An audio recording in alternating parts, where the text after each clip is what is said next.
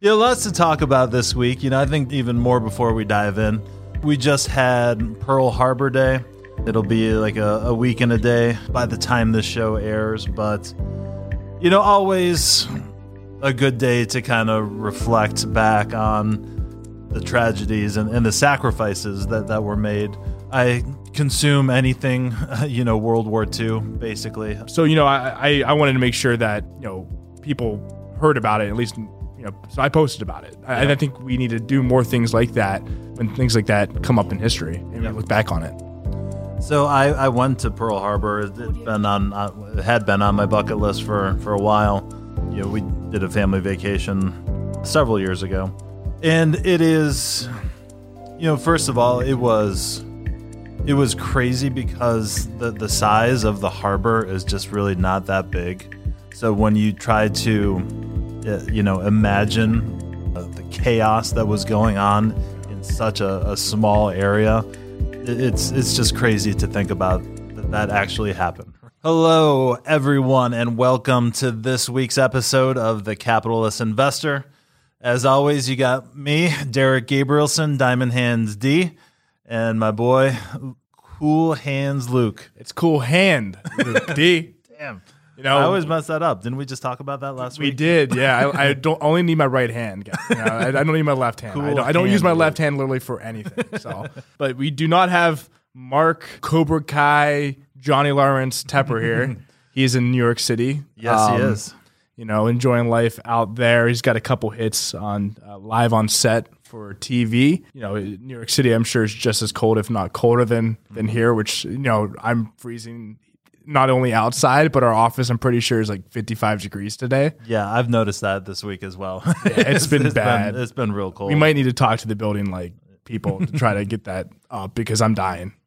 But anyway, we got a couple good topics to talk about. Yeah, absolutely. So, you know, up top, intentionally didn't talk to you about this. Yeah, I think we, we saw some some major news this week. It looks like Luke has a like a copycatter. I don't even know what the right term is on Twitter. I finally made it, man. I Dude, that- finally that is have big a time. I finally have a copycatter. You know, when you get somebody trying out, it's sad though that people there's so many people out there and people that create robots that are trying to scam people by using other people's names. Right. Oh, I, mean, I know Mark gets like one every two days, so I'm oh, just really? I'm just thankful I get one. I've gotten my first one, so I guess I'm finally working my way up, man. Yeah, and I, I, I, I clicked on, you know, I, I saw it on Twitter and I saw the, the fake account and then they went, they, they like grabbed a picture of you and one of your buddies, I guess, as your banner. Like they took a lot of time to, to make a fake account. Yeah, they had 3,500 followers too. it makes me wonder like how long they've had it and like how many people that I followed followed that back and things like that. Like that's scary, man. Yeah, it really is. But the good, good news is I'm very thankful that I, I have great you know, people out there that do follow me that went and reported it and bl- reported them and blocked them right away. Mm-hmm. You know, it was taken down. I'm not kidding. Five minutes after I discovered it and posted it, so that, that was pretty cool. I, That- I that think, is good. I think, and I'm sure there's people listening that did that, so I'm, I appreciate that. So it's a very, very momentous point in your life when, when that when Yeah. that happens to you. Yeah, right. so congratulations on that. Thanks, bro. so, you know, lots to talk about this week. You know, I think even more before we dive in. We just had Pearl Harbor Day. It'll be like a, a week and a day by the time this show airs, but you know, always a good day to kind of reflect back on the tragedies and, and the sacrifices that, that were made. I consume anything, you know, World War II, basically. So you know, I, I I wanted to make sure that you know people heard about it at least. You know, so I posted about it, I, and I think we need to do more things like that when things like that come up in history and we look back on it. So I, I went to Pearl Harbor. It's been on, uh, had been on my bucket list for, for a while. You know, we did a family vacation several years ago, and it is, you know, first of all, it was, it was crazy because the the size of the harbor is just really not that big. So when you try to, uh, you know, imagine the, the chaos that was going on in such a, a small area, it's it's just crazy to think about that that actually happened, right? You know, people just waking up. I think it was on the weekend. I think it was a Saturday or Sunday morning. I'm, I'm not 100 percent sure on that, but I'm pretty sure it was. And just you know, everyone thought it was a drill to to start off with. you know, and and then just the the chaos that that ensued from there. But you get to see, you know, the the Arizona. It's uh, it's it's it's eerie, you know, to to to see that and and to know what happened. But um, also something very very cool. And I know we weren't going to talk about this at all, but also at Pearl Harbor they have the the the the ship, the I believe the Missouri, where the Japanese surrendered to the Allied forces, and you know Japan had never surrendered to anyone up Right, until that right. point. There was a movie about it, which is also very good. But to to actually stand on the deck where all that went down was was pretty crazy. It- sure, sent chills down your spine. it, it really did. It really did, and and they did a great job with the, with the storytelling and the history. There's lots of you know pictures and descriptions and everything, and and I didn't even know that ship was was in in that port. So so that was a nice bonus um, to to be able to stand on such a you know one of the most important moments in history. yeah. So so that was pretty crazy. and again, the reason why you know, again, when it comes down to history, we can learn a lot from history, not mm-hmm. only from things that have happened, Pearl Harbor or politics, whatever it be, but we can look to the history for the market as well, mm-hmm. and that's for sure. kind of leads into our conversation today, right? And and what we're talking about is the Federal Reserve and Omicron and how we can use history to predict the future Right. right? So one of the big questions is what's the biggest risk to the market and the economy? Is it Omicron variant of the new virus or is it the Federal Reserve? And I think it's it's a it's a very clear answer in my opinion. What do you think, D? Well, you know, honestly, I think every day that goes by now, and you know, maybe if another seven days go by, it'll be even even less. But the the Omicron, Omicron, I I always get tongue tied. uh, variant. You, you were in a fraternity, right? I was not. No, oh, you weren't. Ah, so No, that's they, the first they didn't thing. have technical fraternities at John Carroll when when we were there. oh, Mark was. I thought Mark was in a fraternity. I there guess was, like, baseball is basically yeah, a fraternity. There was like sports fraternities, but you couldn't have like a fraternity house. Um, I think that has changed. I think that changed right when we were leaving, but I, I think I don't know if people on the podcast know, but like D's like six seven, so he played he played basketball in college. I did. Yep. baller. So he's a basketball fraternity. So it was, you know, it was it was a great way to to meet people. Obviously, you know, I met Mark from the baseball team and and Dave, my best friend. So Yep. so it was cool. It was, it was good good stuff. But but anyway, so the so the variant seems to be you know be becoming less and less of a concern every day. I saw someone tweet out this morning, uh, Becky Quick, I guess, who I thought I had blocked, but um, she she she quoted uh, Pfizer, and they said that basically the the two Pfizer shots plus a booster protect you from the new variant, as well as you know the two shots initially protected everyone from the you know the original virus, uh, whatever we're calling it these days. Um, Alpha. Yeah. is that what it is? yeah, I think I think you're right. But so my question is, how how does anyone know that at this point?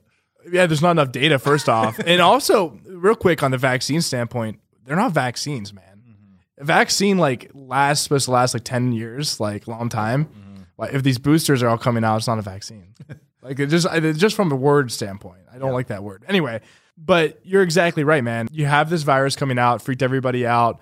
Um, the data that we do have is showing that it is very mild, and that's what we all wanted from the first place. Like we wanted it to become something like the flu, and from my understanding, is that it's se- 70, 75% of the cases now in the US or around the world, I guess, are coming from this Omicron variant now. So it's not even Delta anymore. So Delta is now the lower than Omicron.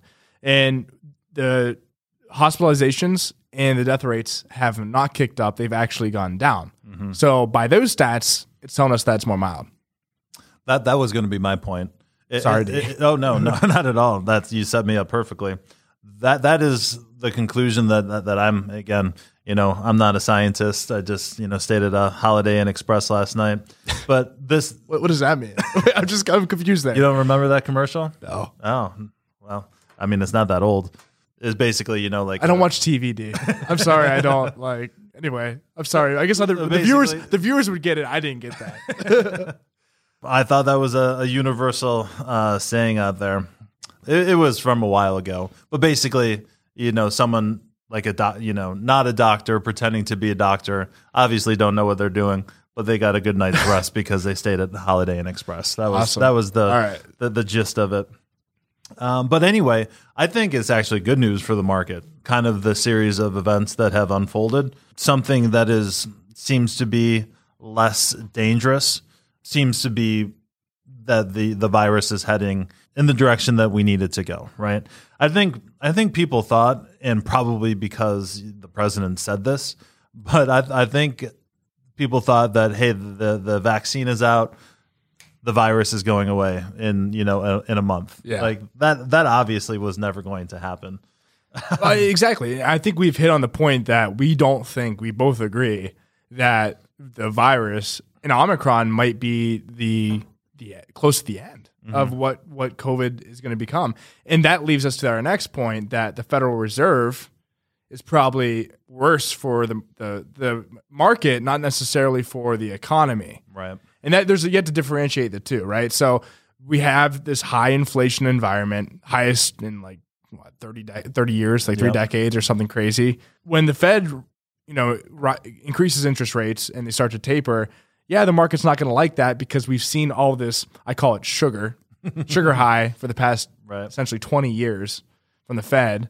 And once you take the sugar away, the market doesn't like it. So the question you have to ask yourself when it comes to the market, not the economy, is would you rather have short term pain for long term gain or long term pain for short term gain? I think that's a very clear answer. Yes, for sure. That's a great question because I think a lot of people are asking that. But what we've been talking about on the show for a while now is that at some point, all of this stuff that we've done to prop up the economy, you know, individuals obviously handing out the the checks, uh, printing money, uh, lowering interest rates to zero overnight, all the stuff that we've done to to help us get through this to to varying degrees of success and necessity. But all the stuff that we're done that we've done, we're going to have to unwind at some point. Yeah. So I am in the camp of the the short term pain for long term gain. That needs to start happening soon. Exactly. And I think thankfully the Fed is starting to get there. And, that's again from the market perspective and from the economy perspective, I think it's great that they are hiking rates sooner and the tapering sooner because again, we talk about it a lot. Inflation is a tax on the lower income, uh, you know, lower class and middle middle income, middle class. Yep. Um, that's just how it is. So um, if they're trying to combat it sooner rather than later, that's good for for in my opinion. And not a lot not a lot of people will agree that it's good for the market, but I think it's actually bullish for the market in the long term, and it's bullish for the economy. I completely agree. And you know, just uh, one more quick note, since um, you know, to, just to give the information to everyone out there. So, so basically, what is going on? Is, what what tapering is is essentially the the Fed started buying bonds, a lot of bonds, to about the tune of 120 billion dollars per month. And the, the recent news that came out that spurred this conversation is that they they're basically reducing that by about 15 billion per month. And what they talked about is they may actually accelerate that faster than planned which is a good thing because when when that is done or, or almost done that's probably when they'll start to raise interest rates uh, which obviously needs to happen as well because we're seeing you know, we've seen 6% inflation may even go higher than that Yep. and interest rates are still zero right so Yeah. so that's a big problem And, and, that leads us to kind of our next topic into um, how the Fed and the government have you know pumped a lot of money into the economy. You see the stock market up what twenty percent over twenty percent you know this year. Mm-hmm. Last year we were up what we were up twenty another eighteen percent last mm-hmm. year even in the pandemic. yep And then you see companies like Apple, Amazon, Microsoft, Facebook, Google, Netflix. You can go on for eight stocks. There's eight stocks that make up over 30% of the S&P 500. So my question I want to throw out there, D, is the S&P 500 even a reliable index anymore when you have eight stocks? You know, there's thousands of stocks out there. When you have eight stocks making up over 30% of the index, is it reliable? It is a fantastic, fantastic point that that I don't think anyone has any clue about. First of all, and when you are an investor, when you whether you're you know into it and you're trading every day or you're just saving into your 401k, you know what people don't realize is when you buy the S&P 500, right, whether it's SPY, uh, the ETF or inside of your plan, you know that's that is kind of the universal signal for diversification, mm-hmm. right? So we're just not just buying a few stocks, we're, we're buying uh, 500 stocks. Or are you? right? But as Luke just mentioned, Amazon, uh, Microsoft, Apple, Google, two Googles, uh, even Tesla is up there. Uh, I printed the list off. Nvidia is now number yeah, eight. I, I saw that. Yeah. yeah. So you're you're getting a uh, when you buy the S and P 500, 30% of your money is going into those seven or eight stocks. Yeah. Tesla, you know, is a, is a hot topic to talk about. We've talked about it a, a lot on the show. Would you say Tesla is more, you know, more of a, a, a stable stock or more of a volatile stock? It's kind of in the meme crowd, man. Like it's a meme stock almost. Right. You know, it, it's definitely volatile. It's basically just became profitable like early this year for the first time, and it's mm-hmm. valued over a trillion dollars. Yeah. I mean, that that's all you should know to tell you if it's if stable or not. It Doesn't even generate very good. It doesn't generate positive cash flow yet. So, and you know, when you're buying the S and P 500, you're getting essentially two percent of that stock. Right. exactly, and and that's why over the past week or let's say two weeks, the S and P 500 was down. I think top to bottom like four percent. Mm-hmm. So four percent drawdown, and one of the biggest things I noticed was that was the most panic I've seen in a very long time mm-hmm. from people. Like people were freaking out. There's so much fear in the market. And it's very interesting that the market, if you want to call it the market, the S&P, was down 4%, but when you take a look at the broad market, the small caps and mid caps, a lot of them those stocks were down 30, 40, 50, some even, you know, 60% mm hmm from top to bottom.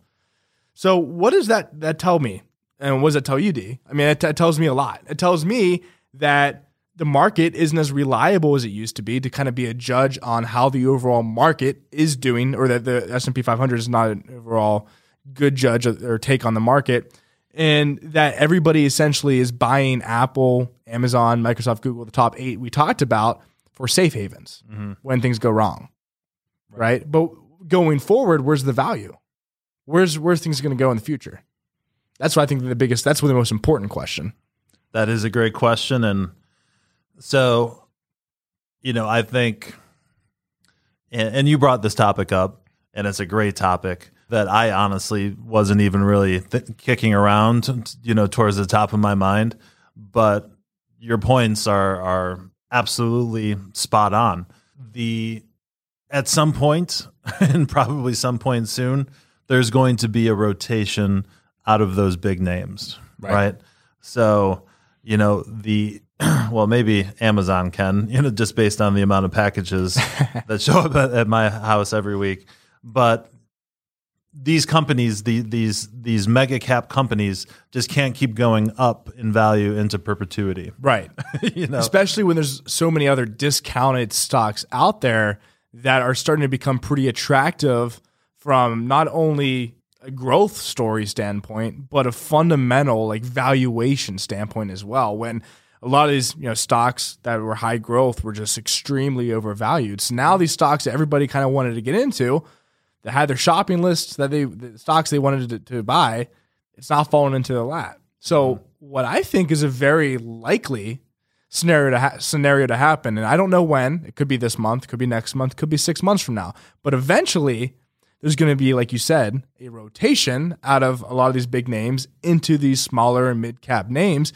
And you're going to see something like a face rip melt off or melt up. I'm sorry, not melt off, melt up um, on these small and mid cap stocks. So I think a lot of the value in your portfolio is going to come from these smaller stocks. And you could even see the opposite happen of what we just saw. You know, the S&P was down 4%, and that's all compared to these big stocks that were down a lot the S&P might be flat and even negative while you mm. see the small mid caps rip. And yep. that will be a very interesting thing to see. It really would be.